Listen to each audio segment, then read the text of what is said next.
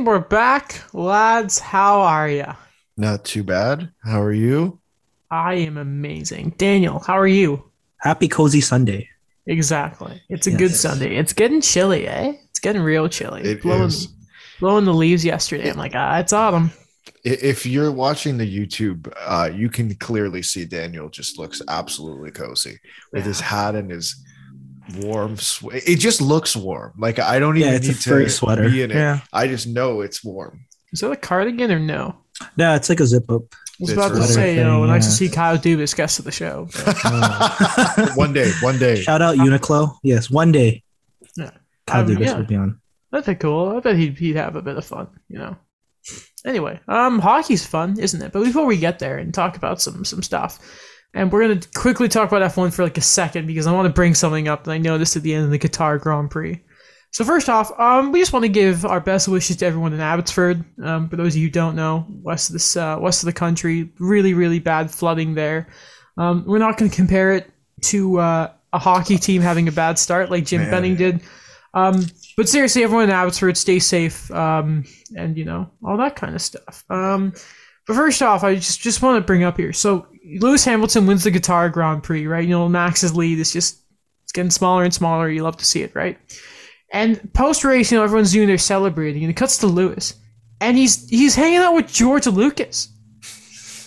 And just kind of like, oh, okay. I didn't know George Lucas was an F1 fan. And all of a sudden, all those pod racing scenes make so much more sense. exactly, exactly. They they do. They do. They do. Who who is? I'm trying to think. Who is Anakin on the grid? Like, is it Lando? Kind of immature, kind of Um, funny.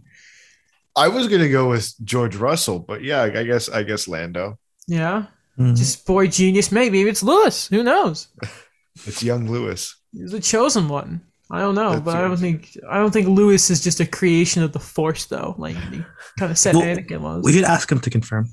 we can just call up George Lucas. Yeah, Because man. you, you got it's not surprising that he's just doing because you know he's got billions of dollars. He just kind of like okay, here you go, with Disney. Now I can just go and watch F1 races all day. Exactly. Yeah. It's pretty cool, isn't it? Yeah. The Desert Trio. I can't wait for the season finale to be the deciding race because it's going to be now, and it's at 4 a.m. So we're going to be like waking up spoiled. It's like ah, this person won. It's like ah, okay, cool. No, we could just wake up each other. and go, Guys, No, we're back think- at 4 a.m. I think I saw um, on Twitter someone say that if Lewis wins the next race and gets fastest lap, that they'd go into the final race of the year um, tied. Well, that's insane. So I think as it stands, if Lewis wins the last two races, and I think even if Max is second in both in fastest Yeah. lap, I think Lewis would still win. So it is, it is, uh, it's getting there. And I think next race they're putting back in the Brazil engine from Interlagos because apparently they didn't use it this weekend, which is hilarious. So um, man, that's hilarious. I think it's in another fortnight, and then the finishes the season back to back. Um, maybe we have a show at the end of that. You know, see if we can get someone on to talk about it. That'd be pretty cool. But F one, George Lucas, maybe he could come on. I. I- So we'll make some calls. what is he up to? Yeah. I, I mean, not much. You gotta imagine. yeah. Sold everything. You know, I don't you know, know. I feel like it's gonna happen. You're gonna, he's gonna be like, yeah, thanks guys for having me on about F1, and then be like, George, I like to let, I I like to know, in Revenge of the Sith, when this, Honestly, I would. I don't think it would take us long to be like, okay, F one's done. Okay, so let me ask you about where is the director's cut of episode three? yeah. That's like four hours. I kind of need it. Please, what do you think? What do you really think of the Disney trilogies? anyway, um, I digress though. I love you, George. It's just it was just really funny. This is George Lucas is just hanging out celebrating with Lewis Hamilton and Qatar, like things you think you see on a Sunday morning. You know what I I could see it. I could see it because I remember uh, It's basically like Tatooine with all the deserts around, right? when um Steven Spiel- Spielberg and George Lucas were in school. It was at a time where a lot of people just they liked like you know like the art house films like French New Wave and Italian neorealism, and then they're like, no man, we're not about that. We're all about like the westerns and all like the stuff that we like that we were nostalgic about, and like they like a lot of cars, so it made sense. yeah, just you look like Indiana Jones and all that too for Spielberg. Pretty cool. Yeah. I'm pretty sure like the only I think non-sequel. So I think I think the only two franchises I think Spielberg has ever done sequels for. I want to say Jurassic Park. He did Lost World. I And then I so. th- yeah. And then obviously he didn't do Jaws. And I think Indiana Jones is the only other one because Spielberg's like, okay, we're gonna start well. And obviously it was a good thing he ditched Jaws because look what happened there. Anyway, stop making stuff without the books, please. Simple. Okay. Um, hockey. Uh, we mentioned him earlier. We can talk about Jim Benning to start here. Wait, wait. Uh, sorry. Go I, ahead. I, I, I'm sorry to interrupt. I'm sorry. My voice is reflecting a bit. That's not good. Is there an echo? Nope, no more. Can you hear me? Okay. Yeah. Um. What about the hockey cards? Oh yeah. Okay. Yeah, that's very true. Sorry, I just I, we were gonna go into the news, but I'm like, we should. We have Hockey this thing. We, we we saved it for you, Adam, Yeah. from last here's episode. what's, here's what's really annoying is I should have not opened the pack I bought on like um, Thursday because Yeah. I got I got Carey Price, so I was So pretty hyped about Is that. our de- is our deal off now? If yeah, get- no, all the Ah, trades are off the table. Okay. Now the, Okay, the, the team is done. Like the Fair, squad is is fair. finished now. fair. Yeah. So um yeah, but no, I got I got my pack open here. I've obviously haven't looked, but I have the ceiling done because I don't want it picked up on the mic. But um okay guys, let's Alright. let's see how we're gonna do here. Everyone go into your middle card. Yep. Let's do it all Opening it together. Why not? all Let's have fun. Let's do Okay, nuts here. all Okay, together. one, two, three. I oh I I picked out the wrong side. Oh whoops. Oh Alex, is that Oh. Connor McDavid? I got Denny Gurianov. Dan, uh, just some bro thing? That's weird. Yeah. Um, I somehow didn't pick the middle card, and I have Sergei Bobrovsky again, which is great. Okay. That was Oh, and Joe Pavelski is on this card for some reason as well. It's So just- did you is that get like both a- of them, I got both of them. Or is it just say Denis Gurianov? on It is Denis Gurianov, but Joe Pavel. He's not smiling. He's just What is- looking at Joe Pavelski, but Joe Pavelski is smiling. What does the back of it say? Because isn't there? There's a title for those kind of guys? Gurianov eliminated Vegas on September 14th, 2020, with an extra time goal in a 3 2 win. I don't like that they call it extra time. Extra time. Yeah. no. This isn't that? soccer. That's so weird. That's awful. That's- okay, that's awful. second cards. Hopefully, I actually grab my middle one this time. Okay. Three, two, one. I did not by accident. Crap! I pulled out Jordan Jay- Kyrou. JT Miller. Pierre-Luc Dubois with the jersey I really dislike. He's up. He's got a decent year. Why does Jordan Kyrou have a card? He only five points last year, or th- nine points last year. That's World not Junior legend. Jordan Kyrou. Okay. And the third card. Here we go. Three, two, one, and go. Oh, okay. First off, Alex, you have is that Matt Murray? Matt Murray. Yeah. Oh, poor guy. Alex, I mean Daniel, you have Shea Weber. Yeah, wow. Daniel. Yes. Okay, first off, I have a superstar showcase Nathan MacKinnon. That's a pretty nice card. Okay, Daniel. So Mhm. just quickly, let's do an impromptu trade discussion here. Okay. Okay, so I see that you have a Shea Weber card there. Yes. Whenever we see each other again, I am mm-hmm. prepared to, to make a deal with you, okay? Okay. I believe you and I have actually made a deal before. I think on the show we made a deal when we were, were in person. Okay, so this is my offer to you. For Shea Weber, I will offer you right-handed defenseman Jared Spurgeon Okay. and Zach Parise. Okay. Deal. you knew, Well, you knew how to get to him. Yeah. You knew how to I get to planned him. that out. You I knew did. how to get to All him. right. Yeah, it's a fair deal. How do you want to shake on it here? Or Yeah, shake on it. Okay. Very well. And fist bump the camera. Can, Okay. can I can I just say I don't know how many packs we've opened. I still have zero defensemen. Really? My center depth is insane. I have zero defensemen. So I have my final, like my final, final lineup, right? Yeah. So obviously, like center the winger. So it's Sid, Connor, Draisaitl, Eichel, Kaprizov, Forsberg, Kubalik, Huberdeau, Pastrnak, Mantha, Arvidsson, Wheeler, Letang, Carlson, Krug, Deline, Rielly. Um, obviously, Shea Weber will take Spurgeon's place, and then I got Carey Price and Jacob Markstrom. So the defense, I had a real problem getting. There are not a lot of them out there for some reason. Does do we know how long these are out for? Can't be much longer, eh? I don't. We think have to so. make the most out of it. We have to c- start calling our local Tim Hortons. Like, how many do you have in stock? We'll buy all of them. We'll, we'll get all of them. That's where all the ad money is going to. How much would the box be? Okay, so um, I have a I feel like we friend, should be doing Julius. Shout out to Julius Bolita. See, uh, Um, it's not see big card guy, but it's for basketball. Okay. Oh yeah. but he buys those huge boxes from Walmart. I'm like, Yeah. how much would that be? That's true. hockey? Yeah. Yeah, those You know upper we should- decks. You know who we should call? Who? Ken Ghostbusters. Reid. Who? Ken Reid. Oh yeah, oh, Ken that, that'd Reid's be a big hockey card We guy. should try to actually get him on.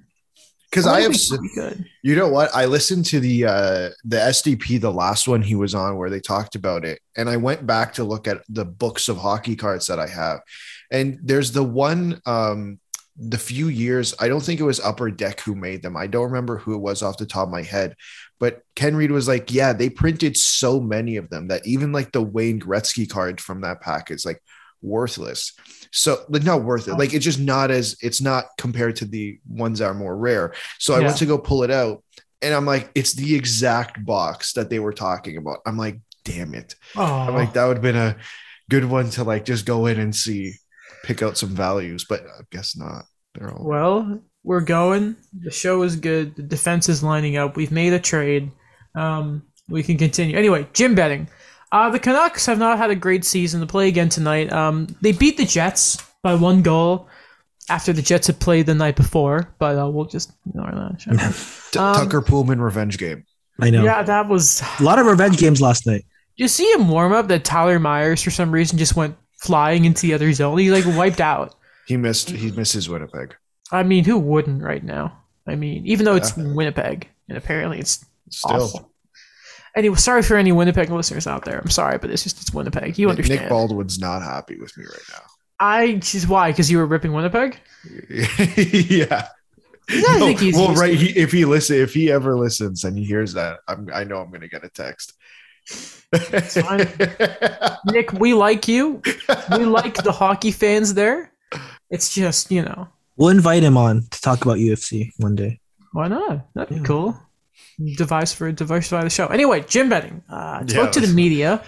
Um, he compared. Here's the thing with Jim Benning, right? Um, he is not the best at speaking in front of a microphone. He's a bit of an awkward dude. I, I understand. I'm not like that. Um, you know, there have been some incidents that have been like, okay, Jim's being awkward, but there have been some this year where you're like, you can't do that. Like how during the Virtanen stuff, he, the woman who was accusing Virtanen, he referred to as the girl, which was like, Yeah. oh, no, Jim.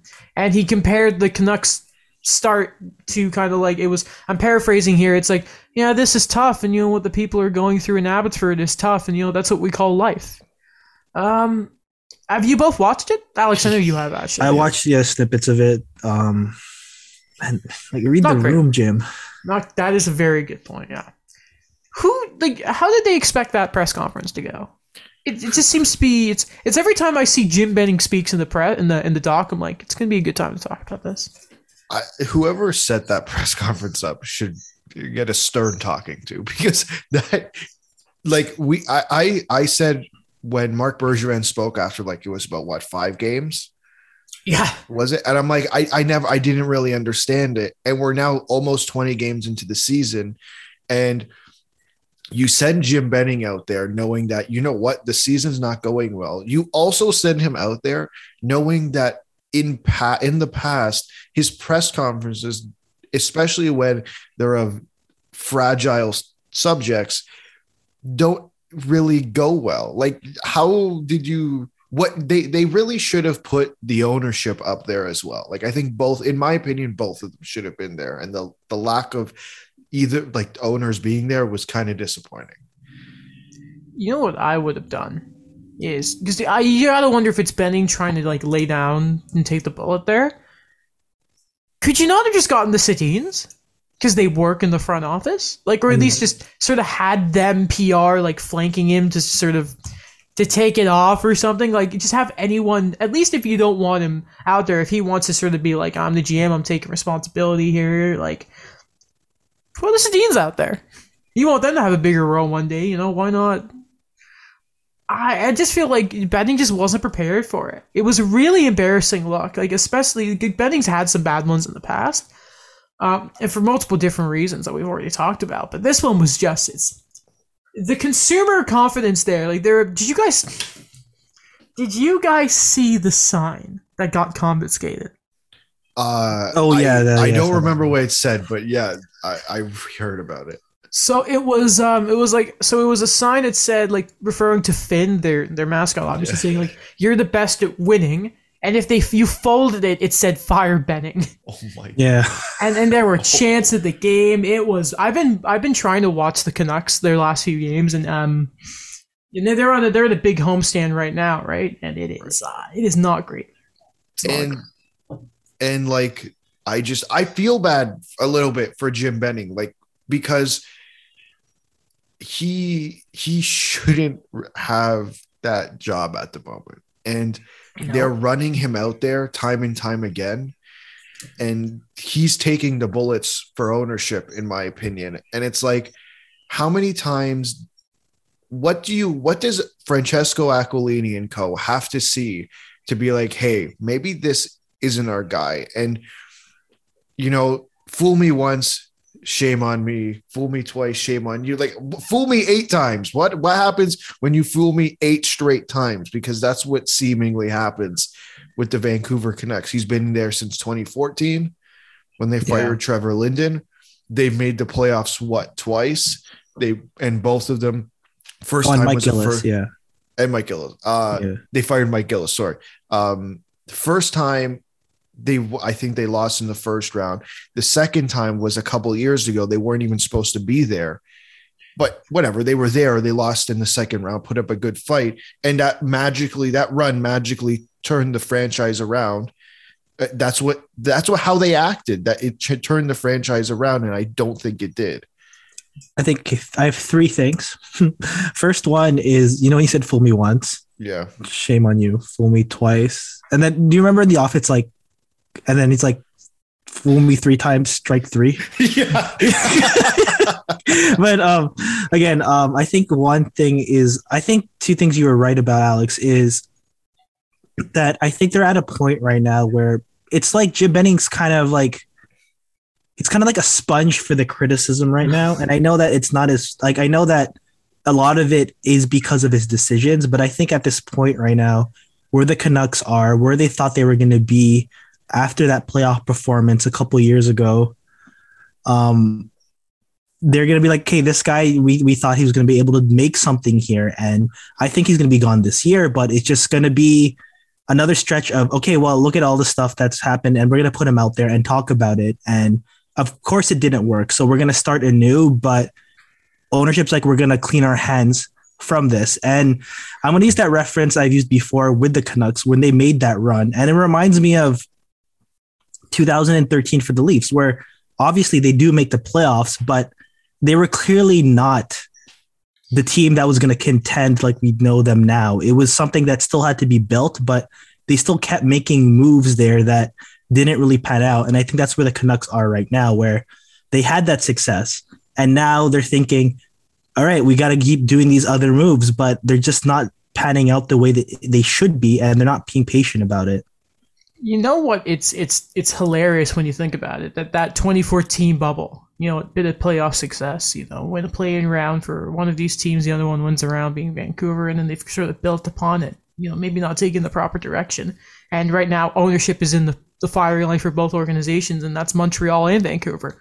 And uh, I have a feeling I know why both teams are sort of right now um, status quo. Uh, this is from Stu Cowan um, on Twitter. And this is as of, I just want to double check when I took the screenshot. Um, this is uh, from today. Oh, actually, this was uh, two minutes past midnight. Um, so this is, um, again, as of yesterday, the attendance numbers. Right now, uh, Vancouver uh, of nine games at home are fifth in the league right now at attendance, uh, 18,512. Uh, and Montreal are first at 19,686.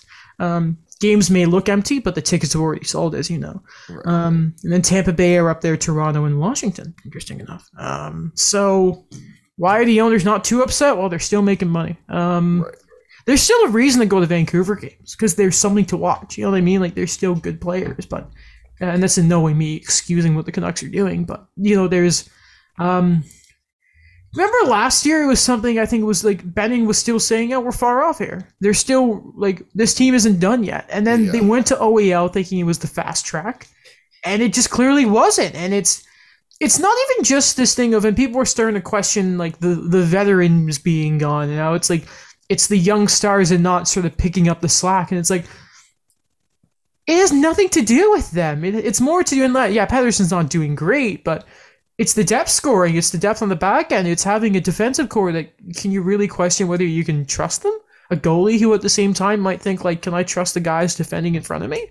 That's the big issue with the Canucks, and you know Benning made a big deal about that, and he's like, yeah, we had some veteran leaderships, and here we go, and then each sort of backtracked and talked about, well, we got some vets up there, and but um, it just wasn't straight, man. It wasn't straight. Hasn't It's- o- sorry. No, I'm, I'm done. I'm done. Hasn't OEL been a captain for years?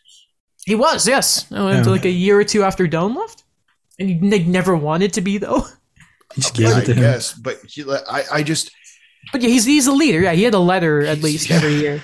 the the thing for me is like uh, the quote from the press conference. Someone asked him, you know, last year you said the team is two years away, and uh, now he said he's like, well, I, I don't want to comment on that based on how the team is performing so far. And it's like, yeah, no, like, no, no, no wonder I wouldn't want to comment on that either. But it's like you kind of made a bet and it failed.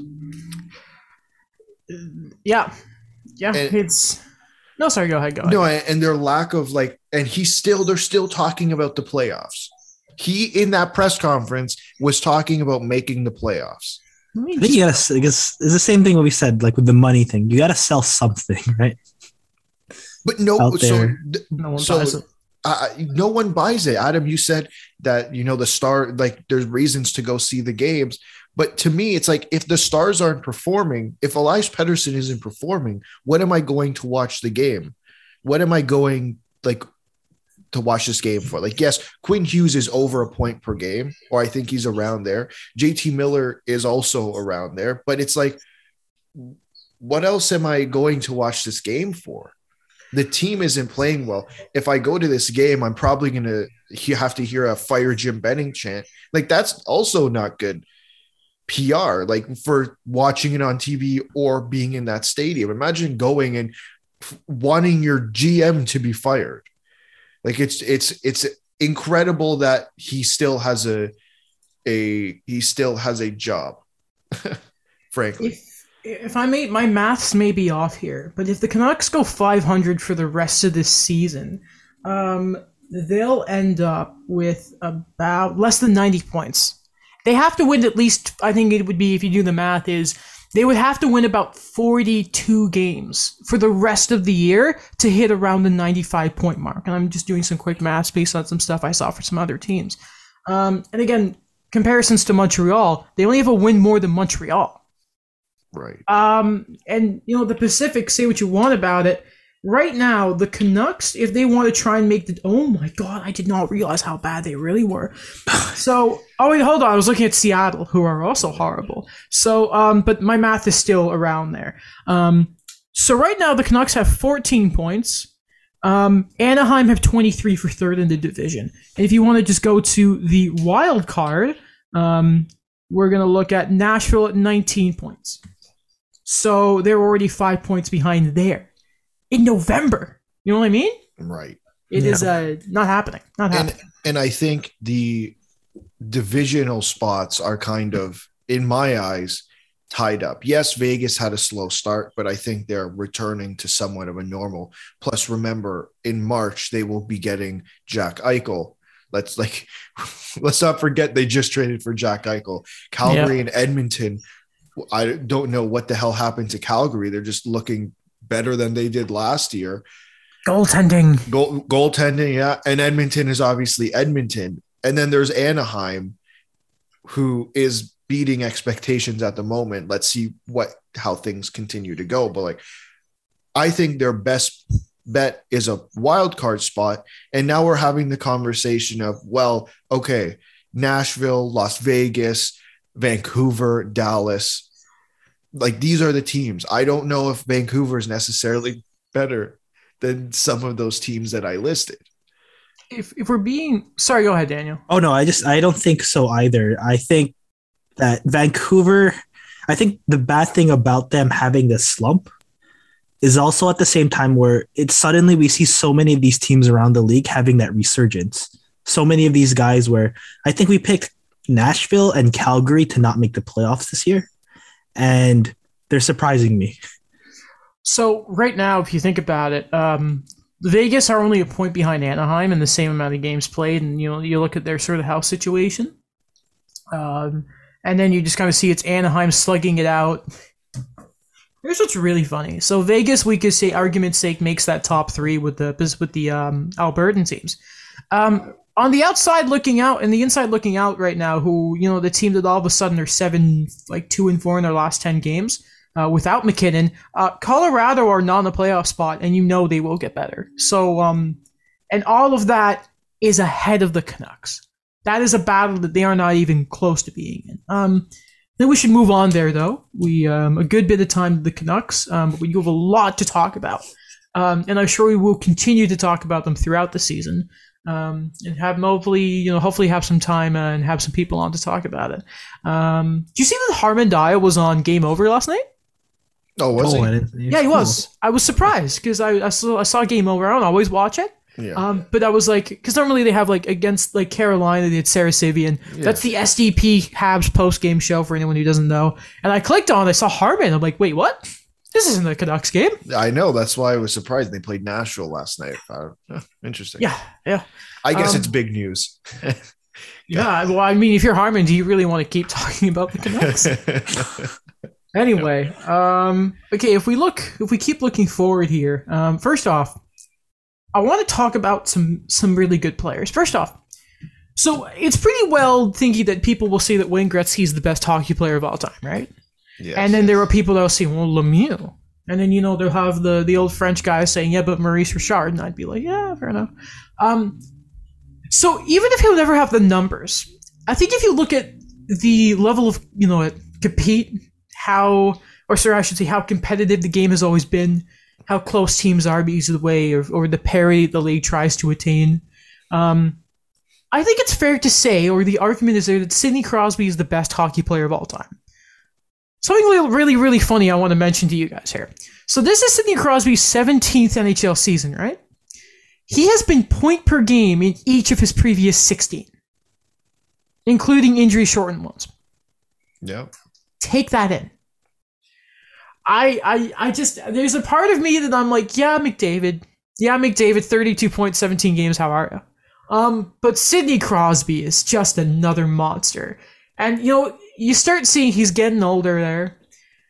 How long are we gonna have Sid as Sid? I, I start questioning, but like the greatness is there for Sidney Crosby, and with that, like just a quick note here, Ovechkin, because I can't I can't mention Sid and not mention Ovechkin, right?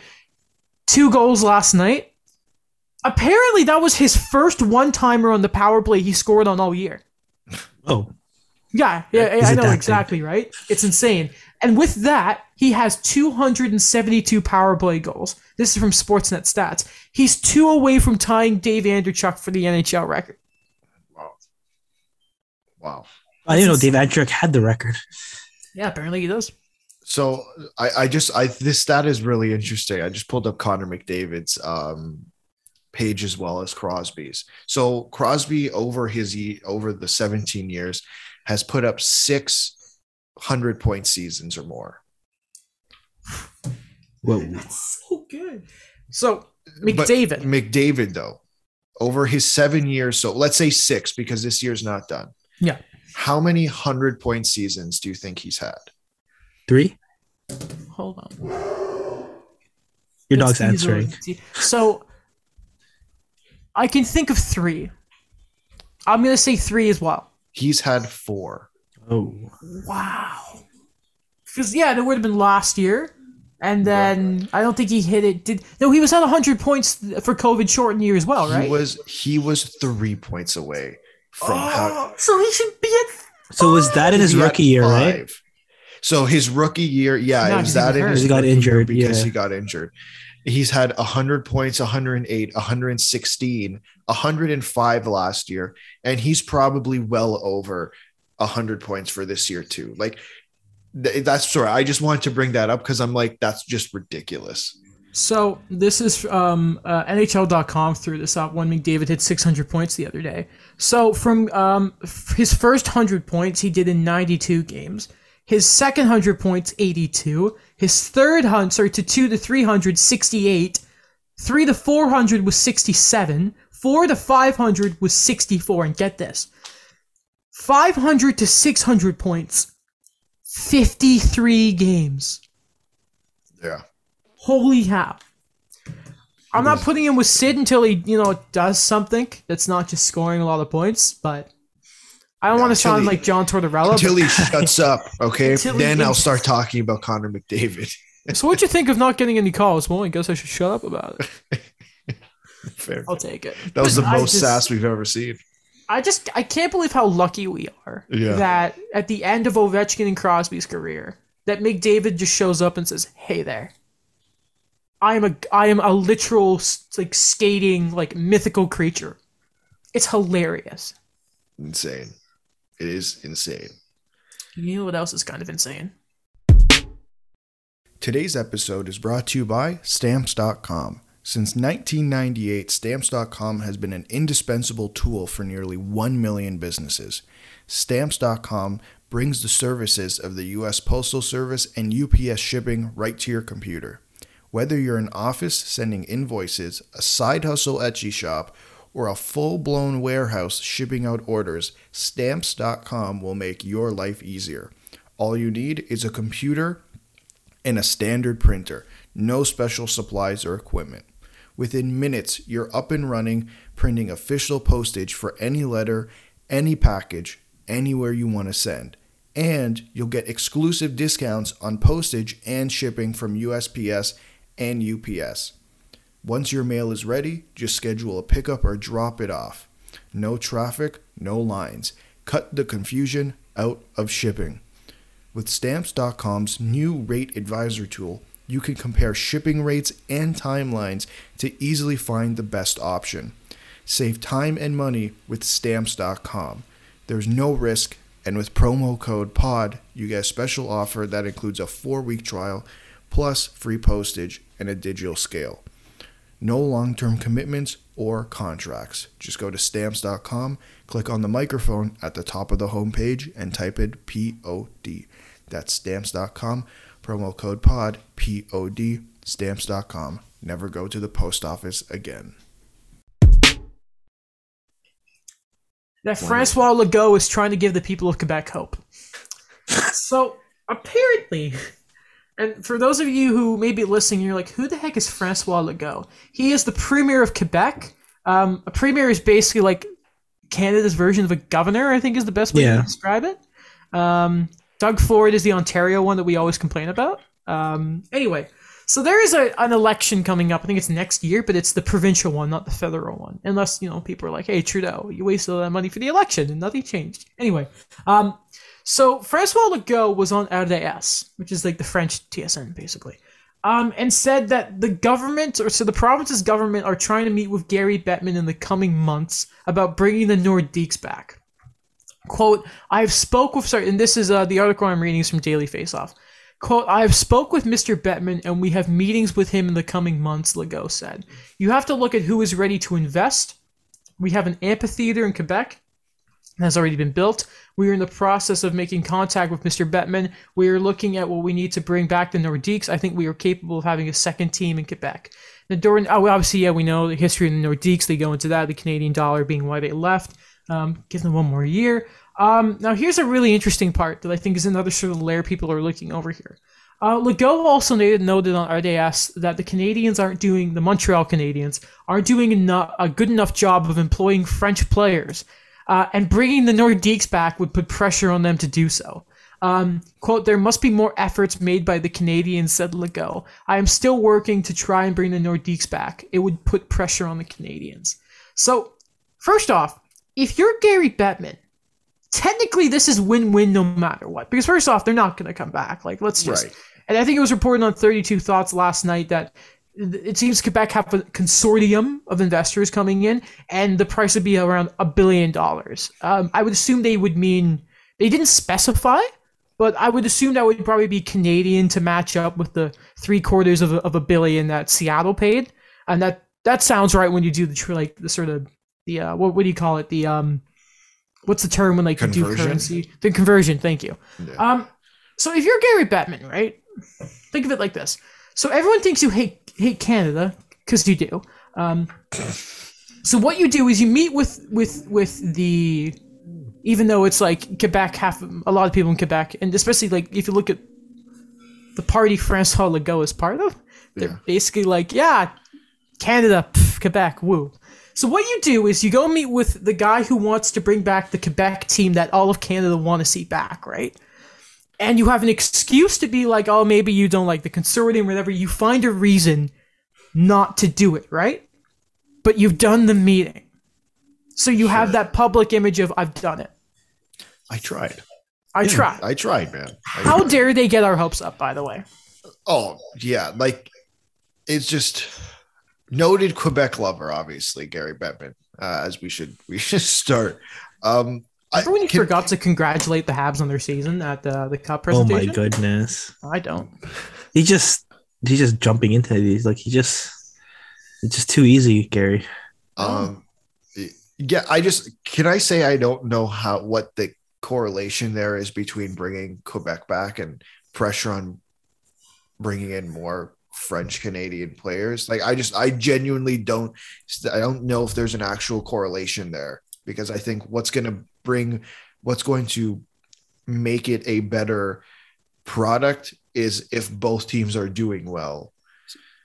So here is what I would think, right? So apparently a part of this is like there would be a lot of government backing to the Canadians, sorry, to the Nordiques, right? Um, I wonder. I want to be careful when I say this.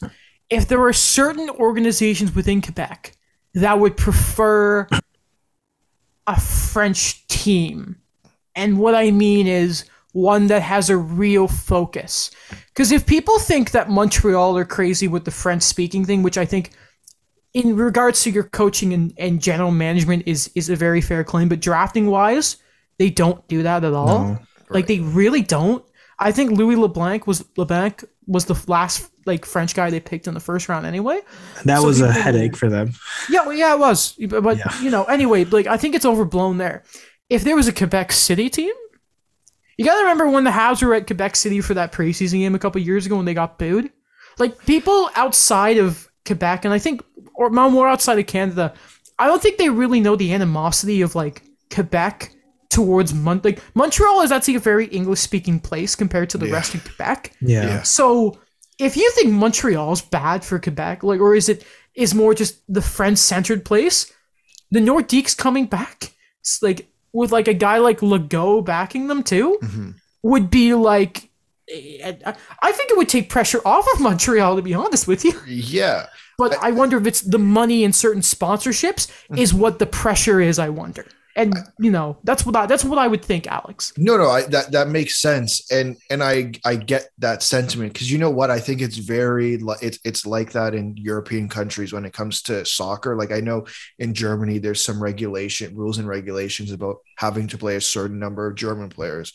I just I don't know if the way the NHL is set up that that is a way to make a team thrive. Like I think there's ha- there'd have to be they'd have to be willing to lose money to build up the fact that we're gonna we have to develop these players where this in the way I look at the the system the NHL has a lot of the development happens before they get to they're drafted into the NHL. So wouldn't it be better to throw backing into the QM? Like my opinion would be throw a lot of backing into the QMJHL and to the teams in Quebec in the QMJHL because that's predominantly where most of these French Canadian guys end up playing, whether it's in Quebec or in, in Halifax or wherever. What like I just don't know if the system's set up to bring in a team solely to develop French players because that's what it sounds like they want to do. Oh, you're on mute, Adam. That's embarrassing. um, no, like listen, I I want the Nordiques back, Yeah. If they, if if okay, let's let's really be honest here. Ha- there is really no excuse for the NHL to have Arizona where they are. If the Quebec government is like, "I'll give you a billion dollars," our arena is built, and you know it's a good market. Like not large, but it's not going to be empty at all. Like that's what I think. Like regardless of where it would end up and the kid, like all that type of stuff, it would still. And it's another argument for another day that we had with Will about like it, it makes no sense why the Nordiques are not back.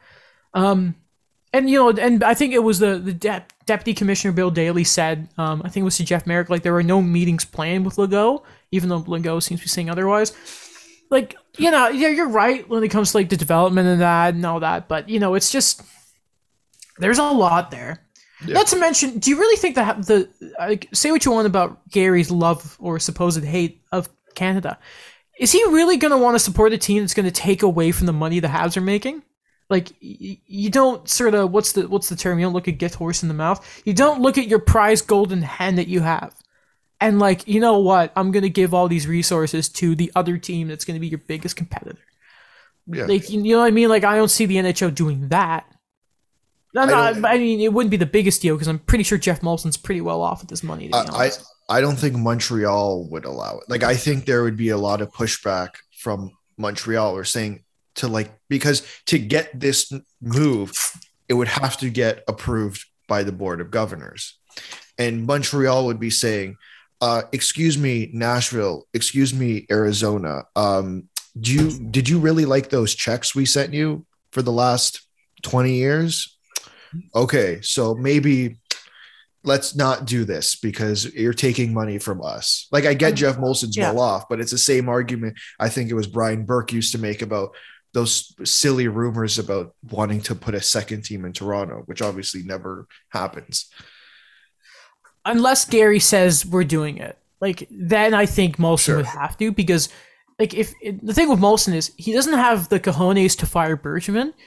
I doubt he's going to go against Gary Bettman. You know what I mean? No, that's, no, yes. that's what has. Listen, I want the team. I want Quebec City back more than anything. Um, I don't like. I, I think it should happen to an extent. I, I would still believe at the end of the day the Habs would be fair off, but it's there's just so much there, and we, again, it's like the hard. It's like the salary cap. Um, we know it's not changing as long as Gary Bettman's around. Exactly. It's a shame, but you know, I, I want them back. I want them back really badly. Like Battle of Quebec, it would be. I would love to go to those games. It would be super intense, but you know what I mean. It'd be cool. The Nordiques actually would keep their superstars before beforehand. You'd hope so. We'll see. Okay. Um, Hopefully, they get their records back though. Oh, could you imagine? That would be so lame if it's just like, yeah, and the leading scorer is uh, this guy. And it's like, well, no, it's it's uh, Joe Sakic, but you know, technically, well, no, because I, okay, never mind. Discussion for another day. Colorado are respectable. Um. Anyway, though, where were we? Where were we? Um. And they all they won other cups with like their players, right? Well, you know what I mean. Um. Like they won after they moved, right? So, um guys. So I want to read you this quick snippet. I'm not going to give you any context for what I'm about to read, but I think this is really funny. This is from Deadspin.com. Okay. Um, let me find this exact. Okay. This isn't the first time a power hungry NHL coach decided to bench a hometown player for no apparent reason. Ladies and gentlemen, Rick Bowness and the Dallas Stars. Okay, so young player named Riley Tufte called up to Dallas last week. You know, playing in the fourth line, whatever. Uh, he's played NHL games before, not too many. Anyway, Dallas are there to face um, Minnesota. Uh, he's a Minnesota guy. Uses all his uh, his paycheck from being called up to get tickets for his family and all that. Nick Bjugstad apparently helps because Bjugstad's a Minnesota guy. Reminder: Bjugstad plays for the Minnesota Wild, so it wasn't even one of his teammates. Um, an hour before the game, he scratched. Family in attendance don't get to see him play. Um, it wasn't great.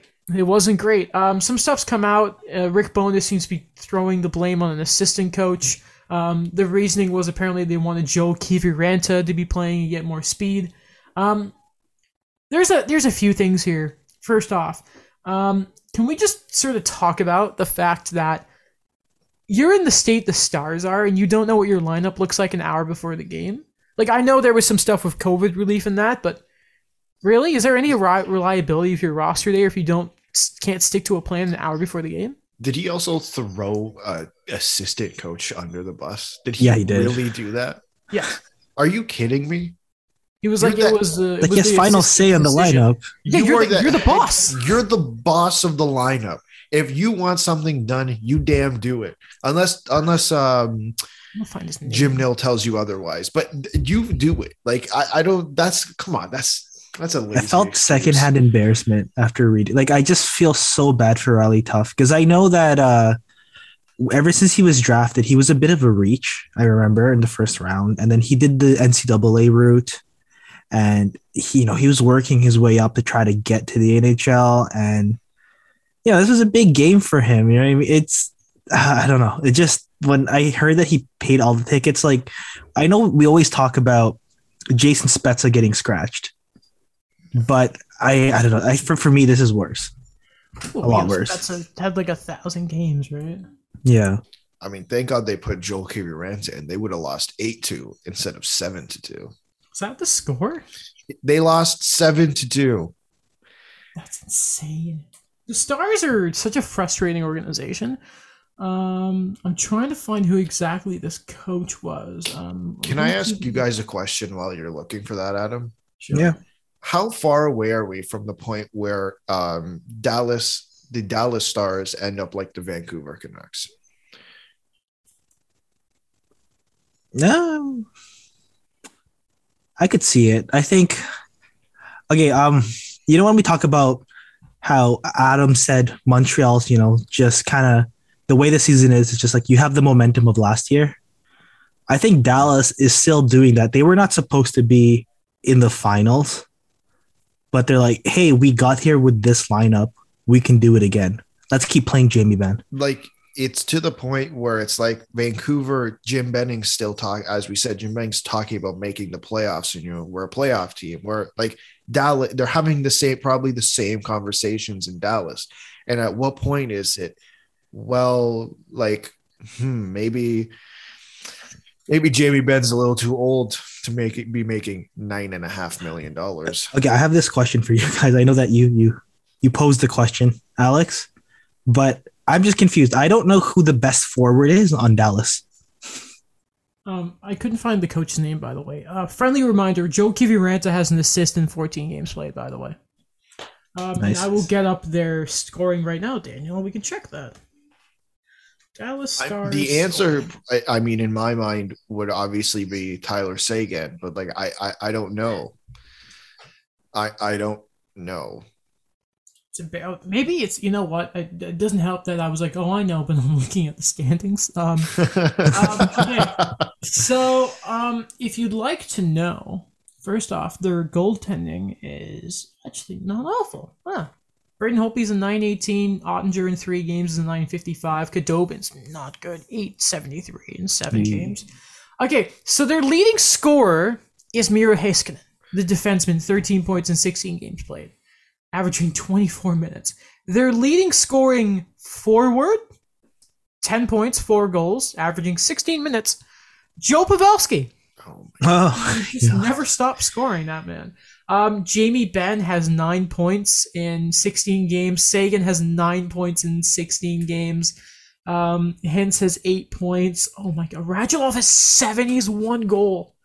Um, Gurianov has five points. Klingberg has three assists, and that's it. Have fun getting that $8 million contract. Uh, Blake Comeau, assistant captain who was waived, a goal in six games. Um, and oh, hold on, where is their fourth leading scorer, nine points, Ryan Suter? wow. Thank God they have him for three more years after this. Yeah. So, um, but you know, it was it was important that we get Joel Kiviranta in there. Um, and it's it's hilarious. So Riley Tufte is averaging six minutes. First off, just how are you like aligning your lineup that you have guys playing less than ten minutes? This isn't 2014 anymore. The This Stars also- are a mess, man. And it's also not the playoffs. Like, No. I get it. You shortened the bench in the last period uh, deciding game, but like, I don't see how why you do that in the middle of a season. hmm And like, hey, listen, they have won three straight games. I will give you that, but I am not scared by the Dallas Stars. And them and their No. stupid neon jerseys that are awful, awful. I really don't like those at all. Like, I'm surprised people do. They're awful. They're uh, not fantastic, I'd say. Mhm. Okay. Um, moving on. Um, where are we? Where are we? Okay, we're gonna start with the Habs because you guys didn't even talk about them when I wasn't here. we How saved it for dare you. We talked about the Leafs without Alex before. Could you? How dare you not talk about them getting humiliated by the Pittsburgh? But no, that was before that. I don't even know. It was like Hoffman and Allen being hurt, and everything was just continuing to go downhill. Um, first off, um, don't be, don't lower yourself to other people's levels here. Uh, get well soon, Marc Bergevin. Uh, we know that he's tested positive for COVID, and apparently he's he's feeling it. Ber, um, uh, Eric Engels had a article, um, an interview with him. Uh, he actually asked him about some of the Kyle Beach stuff, so go check that out. Shout out to Kyle Beach. Apparently, in his first game in the German league that he's playing in, two goals and a massive win for the team. You love to see it. Yes. Attaboy, Kyle. Um, uh, first off, so they won last night. That's pretty cool. Yeah. That's pretty cool. Um, it was a late game, wasn't it? It was a real late game. Um, so first off, did you see the big news? Yes. Return of Matt It's- Duchene? It's tr- it's trending on Twitter actually. What is what? Wait, what exactly is is trending? Uh, Fix You is trending in Canada. Is it oh, actually? that's the that's the, Yeah. okay. That's hilarious. Or We have, like, three big on my stories pa- here At then. least it's trending on my page. I don't know if it's uh, trending or Canada wide, but it's just it's there. Wait, Adam, what was the big story for you? well, no, yeah, it was fix you. So okay, um, mine been was Matt using- Duchene. Um, we'll talk about Duchene because he had me very scared actually in the late parts of that game. Anyway, so the Habs, um, they've had this other song that's been their pump up. I don't even know what it is. I don't care. I think it's something Raging Bull or something. It's not Fix You. Um, like, listen, I just gotta, I just gotta, I need a second here. Okay. If you've ever been to a game at the Bell Center, there's a certain feeling. That's the lights go out, Fix You plays, and you hear Michel Lacroix going, AKO, et Messieurs, vos Canadiens, which is tra- translates to, ladies and gentlemen, welcome our Canadians, right? It's it's goosebumps. It's one of the best things ever. And they, they got rid of Fix You to start the year. Like, you don't do that. So, this is for Renaud Lavoie. Little nugget here. The Habs players, apparently via Joel Edmundson, asked Paul Wilson to bring back Coldplay's Fix You for the introductions. And they won last night because of it. So first off, Joel Edmundson should be named captain of the Montreal Canadiens. Uh, I think Brendan Gallagher joked afterwards. They didn't know if it was him directly, but the word is that Joel Edmundson is, is the savior of this team. Still hasn't played yet. Don't know what's going on with him, but uh, yeah. Um, but The player coach. right. Why not? I mean, I I'd really like to know what like what's wrong with Edmundson. Like this beside his dad, there was some injury in the preseason, and he was just like well, I think he's skating, but it's still non-contact. Anyway, um, there's a bit of a concern, right? So you know how normally when you're losing a game, you cut the bench, Yes. but if you're winning a game, maybe you can give ice time to those who don't normally have it, right? Yeah. So do you guys want to guess what some of the ice times were last night? As I quickly grab it up. Yeah, sure. Uh, sure. Why not? Okay, I'm just gonna do that because um, I mean, he's Nor- Norlander's been playing some games, right? He wasn't bad against Pittsburgh, but then uh, he was not great last night. He had some bad bad looks with the puck. But here's what's really worrying, right? So first off, the Habs were actually up five nothing, but then Matt Duchene had a Nacho hat trick, and you're like, please stop. Um, oh, I I can't stand. You know when you go to Google and you look up the scores, um, but it only shows you like the shots and that. It doesn't show you ice time and NHL.com is awful. I love how I'm like I like to see the scores and it takes me to today when no one has played yet instead of last night. I hate it. And then I try and click it. No, I want to see the box score. You it, this is awful. I Great hate this so much. It's such an Great awful website. by NHL. Um, okay. Average ice time here. Okay. I don't care about Nashville. Oh my god. you have to scroll all the way down instead of just having an option. This is actually awful. Okay. First off, um, so Mattias Norlander played 11 minutes. Okay. Bit of an issue, right? Um, Cole Caufield played 1353. Christian Dvorak got sat 1307. Wasn't great. Um, Ryan Poehling had two goals, played 1222. They went to 7D, by the way, for this game because they clearly don't trust Norlander, which is such a problem, which send him over to Sweden. Uh, that kind of concerned me a bit. Because obviously Caufield got called up. So before, you know, I ignore the ice time of the, what I've just told you. Turning the clock back when you saw guy when guys you saw that Caufield was called up. What were your thoughts? Um, my first thought was he better stay up, not like for the sake of his development. Like you gotta pick a pick a lane here.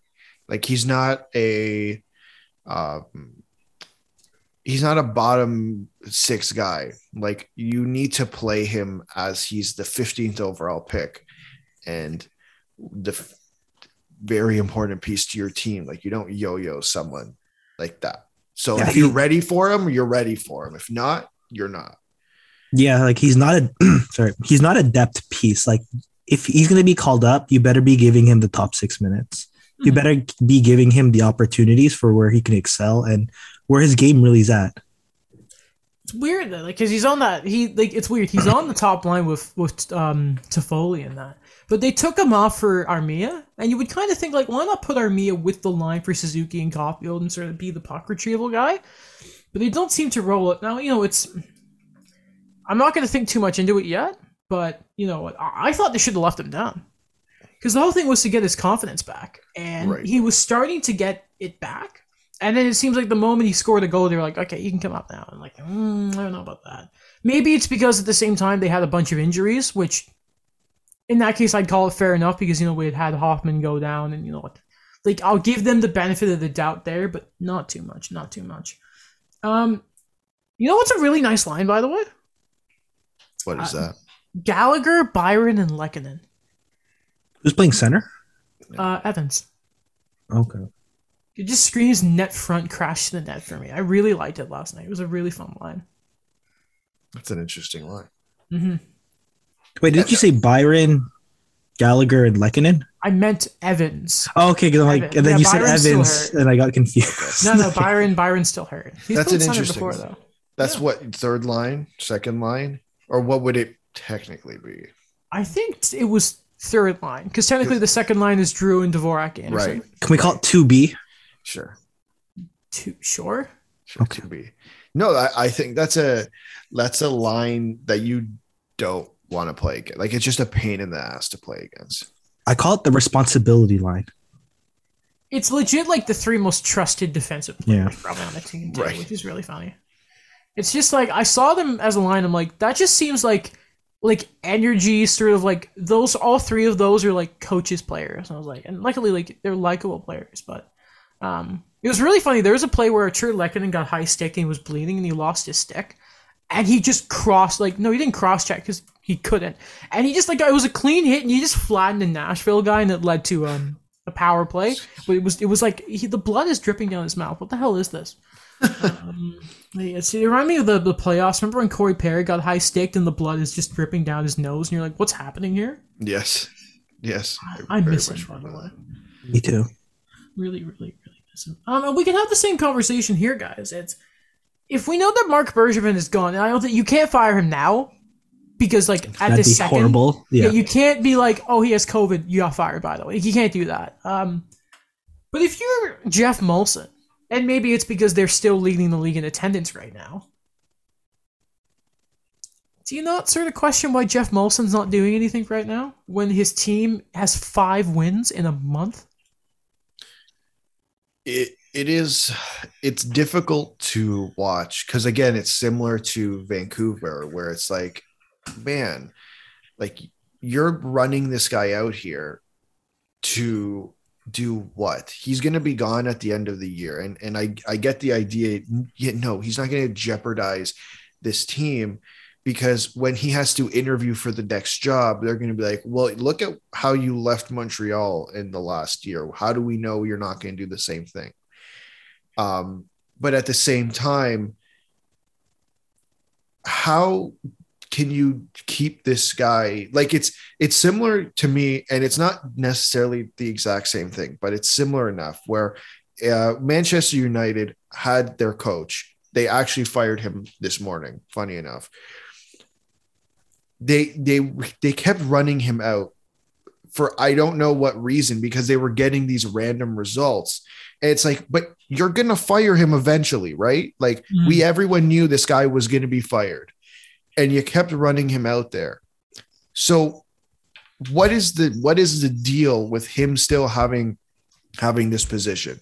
Like do you not have a uh, someone else to go to? Like is that what they're worried about that they don't know who to who to bring in to replace Marc Bergevin at the moment? Because to me, if you're firing Bergevin, you're probably getting rid of. I, I've seen people calling for the firing of um, Trevor Timmons. Trevor Timmons, and then of course Dominique Ducharme. So like, what the hell are like?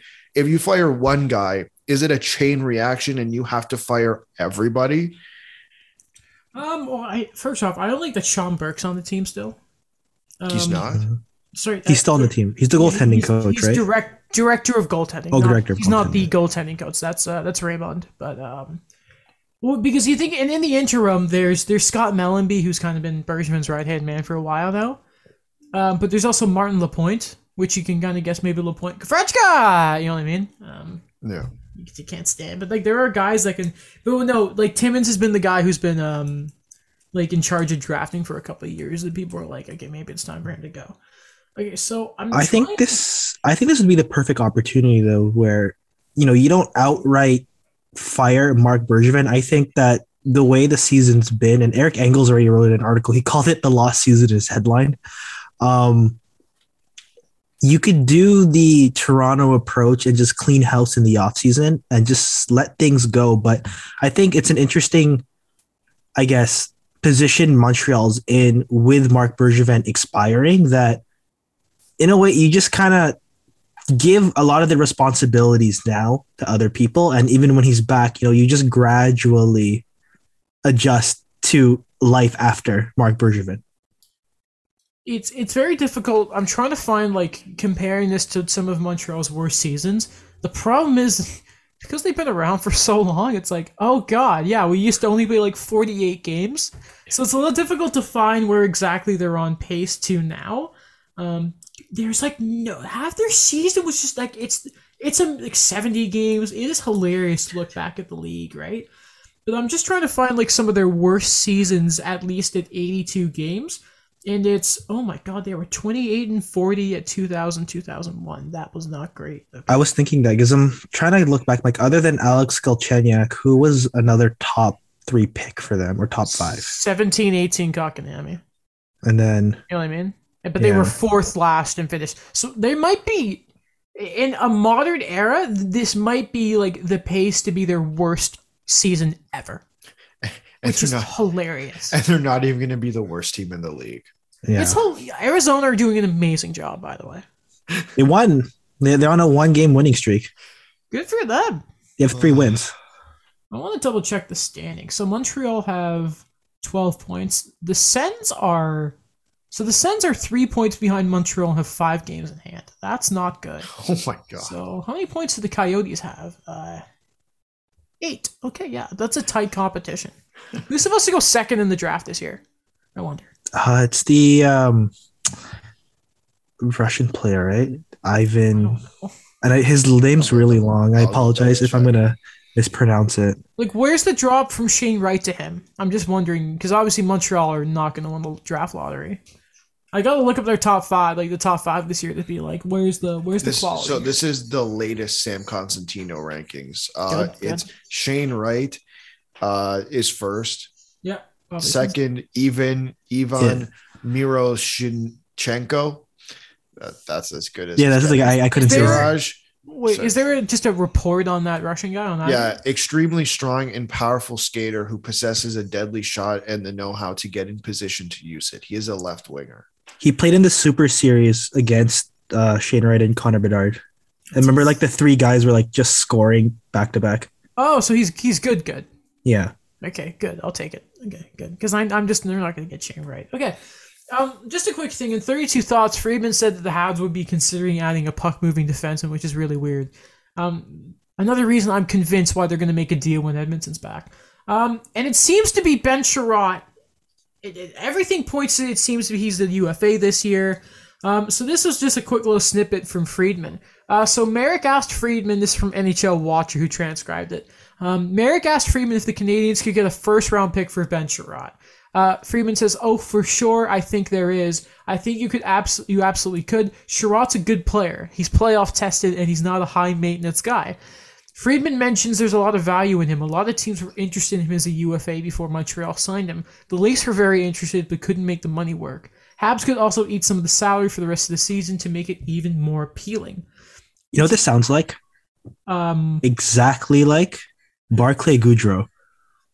that's a pretty. That's fair. I, I, man, I'll take a first for Ben Chiarot. I was just wondering, like, where do you, like, where can you guys see Ben Chiarot end up? And you cannot say the Rangers. I was gonna say Tampa Bay, like Wait, why can't we? three say- times Yeah, retained. Get, get out of here. Get, get, there's the door. Tampa Bay. I say wait. not the Rangers because that's Andy Strickland already put that out there. Oh, Oh. okay. Um, It's like, where's Ico going? And everyone was like, New York for a month because they- Oh. everyone thought they knew what they were talking You know, about. I scratched that. I think the Panthers because they they always have a consistent defense, but always something happens to them down the stretch that they're gonna need someone like that. Oh, Ekblad's gone till the summer. What a shame. do you know? uh, It just feels right to say this. I think Pittsburgh, and he, because Ben Chiarot just seems like the bottom pairing guy that Brian Burke and Ron Hextall would love. That's heavy though. It's gonna be like Ben Chiarot and Michael That's Matheson. It doesn't matter. It's the way that I I'm telling I just have a gut feeling that that that would be a guy that Brian Burke would absolutely love. Wait, hold on, Adam. Is it gonna be a first round pick or Samuel Poulin? That's a good point. Well, okay, hold, think about it like this, right? Okay, we've this is well done, well done here. Okay, so this is how it's gonna work. Okay, so because Montreal get more value when they retain the salary, right? So it's gonna be a first and Poulin, easy. if they if Ron Hextall trades a first and Poulin for Ben Chiarot, I I'm done. Like that. If if they get I- one of those, the pit the the Penguins are idiots. I saw I saw the David Savard comparison, and, and I'm like. I'm like, are you? I, I'm sorry, that's insane. what the, the value is like that. Yes, yeah. I, I- I'm convinced. I don't know what's up with David Savard, by the way, but he's been bad. It's it's funny when you think about it, though. Can we just talk about that? This is a league where where David Savard and possibly Ben Chiarot get more than Taylor Hall. again, That's Taylor Hall's fault. no, no. Because he, I mean, no, because he chose like you know he Nick he Foligno got a first. Yeah. Nick Foligno got a first. Multiple teams were interested in giving up a first for Nick Nick Foligno. Foligno. Because then like Taylor He Hall gave say like pick. I'm Again, not this going is- like I'm going to use my no trade clause. but it was Buffalo. Listen, I Because didn't he say like it's Boston or bust? So they're like I you just get think so. something. I don't think so. Um, I, I I said it last episode. I said John Tortorella was right, not because I think he's right, but because that's the way the league is. And I think that. again, this it proves it. Yeah, I could. You know, okay. You know what's a fair estimate with that? What we saw in the off season for defensemen. So I mean, it's not far fetched at first for Chiarot. I want, I want. Okay, how about, how about this? How about this? How about this? Okay, okay. How about this? Amirov for Ben Chiarot. I'll take it. I don't want Ben Chiarot. No, that sucks. You're taking him. I don't need, want. they wanted they wanted a Zach Bogosian type. But Zach Bogosian made seven hundred and fifty thousand, or he made a million dollars. He made a million Montreal retain dollars. half of Ben Chiarot, and there you go. Playoff tested. No, I don't want Ben Chiarot. If Ben they the Leafs trade for Ben Chiarot and it's a first round pick, I, I'm not going to watch the playoffs. I don't actually think he'd be the worst idea because a first-round pick? Well, no, no, no, no. Hold on. Um, be uh, what I mean is I don't think Ben Chiarot would be a terrible option on a third pair. No, Um, I, I don't because I looked at last night, and obviously I there was another game I was watching, but I was rewatching the highlights, and there were a few where I looked at Sandin and Liljegren. And I'm like, I don't see that as a playoff. We can transition to the Leafs here. And even though they lost to Pittsburgh last night, and, you know, there was a great, you know, five game win streak before that, naturally we have to look at how do you improve the Leafs. And there's two areas, and I'm never going to shut up about this. I think they need another center. Um, and I think that I don't see Liljegren Sandin working forever in the playoffs. So I don't think they would be awful. Maybe Chiarot's not the guy, but to transition there, um, I still they obviously they've expressed interest in needing it. Um, you got to think when Mikheyev goes like comes back, I still think one of him or Engvall have to go. That's because the Leafs are going to want to make a move for the deadline. Like they got to move the cap somehow, right? Like there's a move coming naturally. Um, yeah. But you know, I still think there could there could there's room there for a guy like Ben Chiarot in the right role. Like we look at Cody Ceci, it was like awful. Pittsburgh, third pairing, the right system, a great coach with Mike Sullivan, not for some reason putting him on the top pair with Morgan Rielly. Um, you know, it's I think it makes sense. I as much as I I dislike Ben Chiarot, I was singing we were singing his praises the way he was playing in the playoffs. Yeah. When he again he you can break people's backs with your stick in the playoffs, and that's Ben Chiarot's specialty. Again, I wouldn't give up a first for him, but I think yeah, there's stuff there. To be clear, it's not that I don't want Ben Chiarot. It's that I don't want the Leafs to pay a first round pick to get Ben Chiarot. Yeah, no fair. I would laugh my I would come on this show and laugh to no extent if they get him. If if the Rangers pick him up, for example, for a first, Mike's coming on and we're laughing at him. Anyway, okay. um, but yeah, I, I just um transitioning here. Yeah, yeah, yeah. Anyway, anyway, anyway. Um, Where the Leafs need to improve. That was a yeah. frustrating game. Which one? So I started Last watching. Wait, what are we? Uh, okay. Pittsburgh, Toronto and Pittsburgh. Pittsburgh. Okay. I started watching the Hat Guy LFR, and I was like, "Oh God, what's happened here?" Because what I what I saw it was just there was some just defensive collapses from like the Holl pairing, and then again from from the Young Guns. But are we allowed to like lose a game and it not be the biggest like the end of the world. Like not in canada. is that not allowed? No. Because like not on a saturday night at home. I kind of caught the I, I was watching the game but then i rewatched the highlights and i'm like okay guys let's take a step back here. Um they i'd say they look in my biggest pet peeve my biggest peeve was that they some those for that first part of the season they did not look engaged. Mm-hmm. I don't know if that's necessarily the case anymore. I just think that they're in, I think they're engaged, and I think Tr- Tristan Jarry just played very well last night. I think that the team got plenty of chances. They hit the post. Like I, I don't think this is something we should be losing our minds over. And uh, obviously, it comes with the territory, but plenty of Leafs Twitter loves to lose their mind anytime the, the Leafs lose it's just none of this matters until April. Yeah. Yeah. They like they they're 8 and 2 in their last 10. Again, none of this matters until April. This is fantastic. Matthews could win the Richard again. That's great. But what did they do in April and May? If they even get to May. Like that's the biggest thing. I thought last night was a good game, like a decent game. Yes, they lost 2 nothing, but they looked engaged. And a lot of the, the reason they got scored on was their two defensive mistake, were the defensive mistakes that they made. And yes, that's going to bite them in the butt in the playoffs. But they also hit the post and had great opportunities on multiple occasions.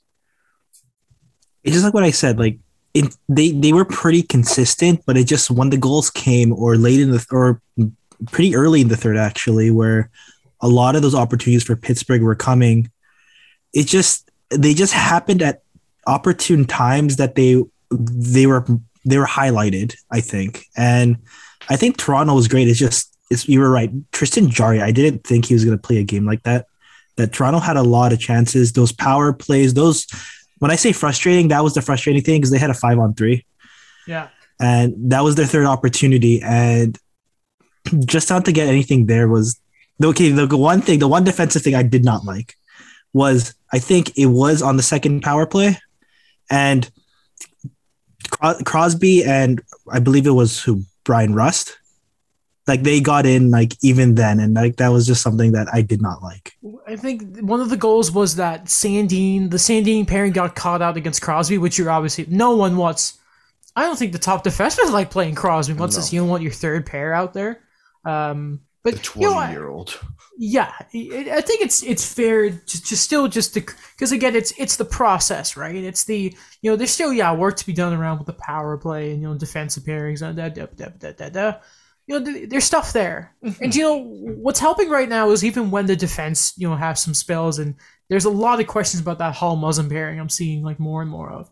Um, is that Jack Campbell is there to sort of erase the mistakes, which can take you a long way in the playoffs. Um, okay, so the conversation started with his contract, and if he keeps going like this, you know, that people are gonna be like dollar this, dollar go, go, go, go. A discussion for another day, right? I bet it's gonna come out of nowhere in like February. Who knows? Okay. So right now, I think like statistically, he's the second best when it comes to goal saved above average. He's only behind Freddie Andersen. I think it was like plus eleven. He's at, which is ridiculous. The irony. Um, yeah. So, um, if you look at it, where do you guys see him right now amongst the top goalies in the league? Am I? Is it? Is it okay to say I see him as a top ten goalie at the moment? And now it's time for let's rank the top 10 goalies in the National Hockey League. Okay, so let's put Jack Campbell on the list, right? Okay. Okay. Okay, who else do we put there? Andre Andre Vasilevskiy. Vasil- Yeah. Yeah. Vasilevskiy, Frederik Andersen. Freddie. Okay, and we're saying right now. Yeah. So uh, Carey Price uh, will uh, unfortunately not be included. John Let's Gibson? yeah, let's but just let's let's just- wait a little bit. Uh, Yeah. Igor Wait, Shesterkin. wait, hold on, hold on, hold on. Sorry. Okay, so Dan, you said Gibson. Mhm. Who, very fair. Um, who did you say there, Alex? Uh, Igor Shesterkin. Mike talked my ear about uh, about Yeah, he was- Thursday. He Or is when- very yeah, good. Thursday. Um, Um, Bobrovsky has been good to start the year. yeah. Um, Jakob Markstrom. Um, hold on. Uh, so Bob Markstrom, uh, Carter Hart, Mhm. Carter Hart, Had a hat. Carter. I didn't check Robert Lenners. What's his stats this year? Four. I don't think they're like 920 north of, but one, two, three, four, five, six. So I'm just double checking something Hold on a we, name got, we here. got two more. So I'm looking at save percentages um, right now of goalies. Oettinger doesn't really count. Campbell's up there. Markstrom. Quick has played nine games. I'm not Quick Um, there. Um, uh, Connor Hellebuyck. He's six two and four, nine eighteen. Um. Okay, I think we could put Jarry ahead of him. Jarry's 14 games played in 927. And Pittsburgh are don't have Malkin, right? True. Yeah, just just just for now. Um, And Blackwood would have been a little higher yesterday, but he got let up a little bit. Juuse Actually, wait, we can put both. We can put. Oh, Oh. God, yeah. What's Saros at right seven. He's seven six and one and nine nineteen.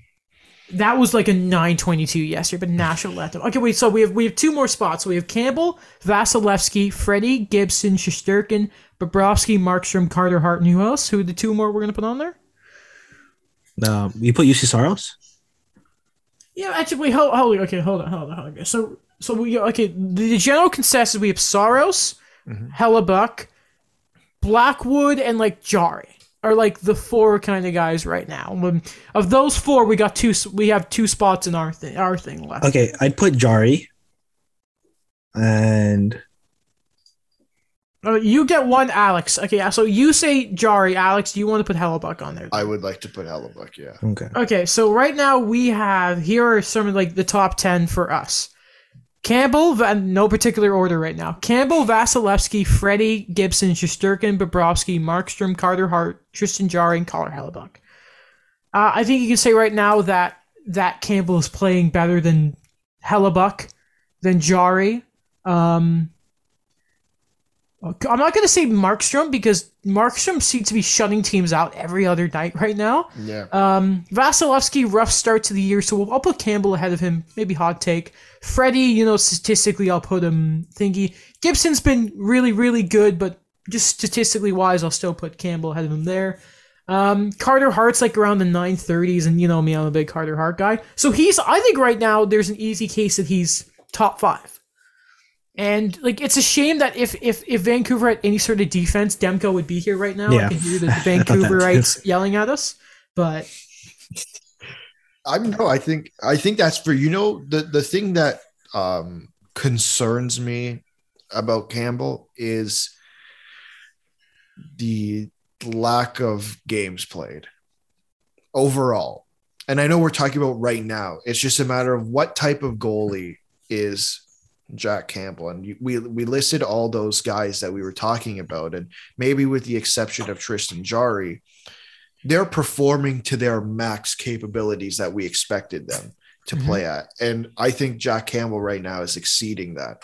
So I, I'm I'm just trying to I don't know what the number would be, but I just I just I would hope that if this can last longer, then I'd be more comfortable saying, you know what, Jack Campbell is a hell of a goalie. I think he's a hell of a goalie right now. It's just what does the future hold is my concern. He's currently a 944. Wow. That's pretty all right. Uh, Yeah, and no, no, his that's- goals against is 1.6. Wow. And uh, he does lead the league in games played at 16, and then this is Markstrom on that. He needs, again, another thing, um, Mrazek needs to stay healthy so Campbell can get some damn rest. Because, again, if, Yeah. if he's not rested for the playoffs, it's like, well, thanks, Mrazek. Yeah, I mean, it's not his fault. He doesn't mean to get hurt, but Is Joel Wall playing t- against the Islanders today? yeah, he is. you mean Buffalo? Aren't they playing No, Buffalo? they played Buffalo. Their last back to back was Buffalo. They're playing the Islanders today. Oh, is it is it in the Isles or? Yeah. I hope that new arena makes a big impact today. I they played there last night, right? Yeah. And they lost because the And Noah Islanders are Dobson. Uh, did you see Noah Dobson no, speaking to? So the Flames scored two empty net goals last night. And after the when it was five two already, I don't know why Noah Dobson was uh talking to Johnny Gaudreau, and then everyone's like, "What? Like you know, just let it go." yeah. then Matthew Tkachuk just comes in and like just goes right in front of Noah Dobson. Before we go, Noah Dobson, the Acadie Bathurst. I think he's a Mem Cup winner. Did he win the Mem Cup? I just remember his when his stick broke in the World Juniors. Yes, yes. I he was on the Comtois team, right? hmm Alex, you were at the Rangers game, right? Yeah. Well, with good old Mike. How was that? Yeah, it was good. It was a good back and forth game. Yeah. You'll never guess the people sitting next to us. One of them was a Leafs fan, and one of them was also a Rangers fan, which was quite ironic because the rest of the section was most definitely Leaf fans. It was Mike booed.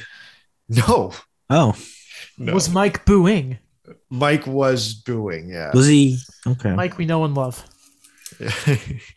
He was telling us, you know, we, oh, we can't repeat them on. no, this- we can't. What. The chirps that were coming Mike's way, I were pretty awesome.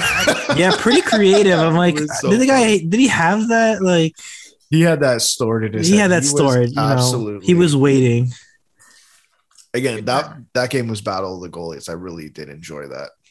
See, freaking the, the, the kids nowadays don't appreciate. The kids nowadays are like, I want McDavid and Matter score goals.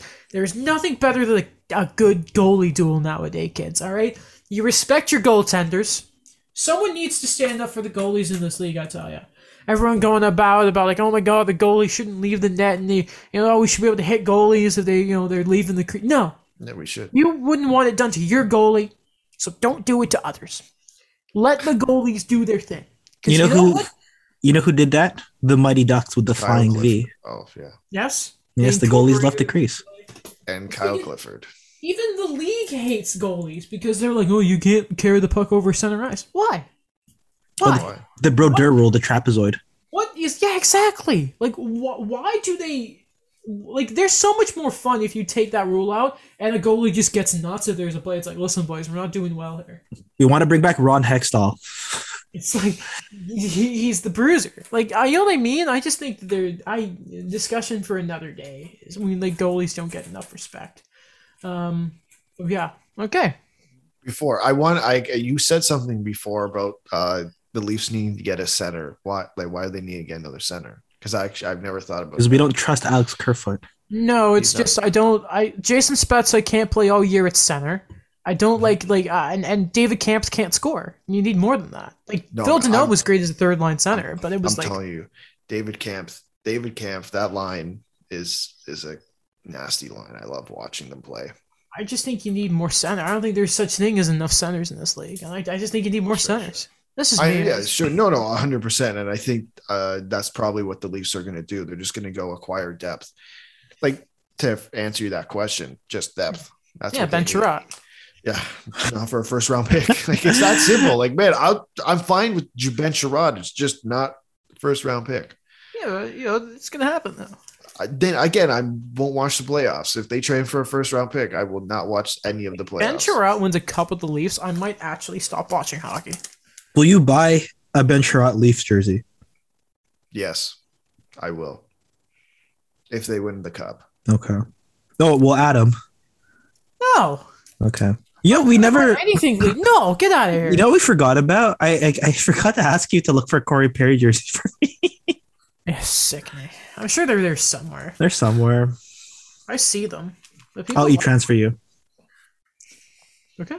hmm Because now when we meet up, you know, you gotta we gotta make that trade. Yeah.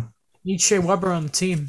That's another reason you know the cards are old because Shea Weber is uh, a thing. Not retired. What a shame. Okay, He'll be back. he will. Okay, guys. Well, that is everything for the podcast. today. next episode, we're going to talk about the Omaha Lancers and all the mess that's going on in the USHL right now. Um, we're just specifically with that team, and that is just a mess. Um, and then, you know, hopefully we'll talk about some other stuff um, that's been going on. Um, so besides that, if you enjoyed this, check out all of our other stuff, all the show social media. We'll find it in the you'll find it in the description of probably wherever you're listening to this instead of me just rambling on about it. Here it is. Um, beside that, check out Alex's uh, blog, Daniel Stuffer CGRU. Uh, check out my YouTube channel and the eye opener, the Ryerson Ski and Snowboard Glove. The article is out. A l- lot of stuff. It's out finally. It's pretty sick. So go check that out. Your boy wrote it, and I'm happy about it. It's a chilly read. There was a pun in there that I got rid of because I just couldn't. It was like they're hitting the chills. I didn't want it in there, and Gavin's like, well, "We're fun here." I'm like, "Yeah, but I'm not fun." But um, but yeah, no, seriously, that was a lot of fun. I enjoyed it. Hoping to do more as soon as possible to write. So um, anyway, uh, I think that's it. So we will see you on uh, Wednesday, hopefully. Yeah. Bye.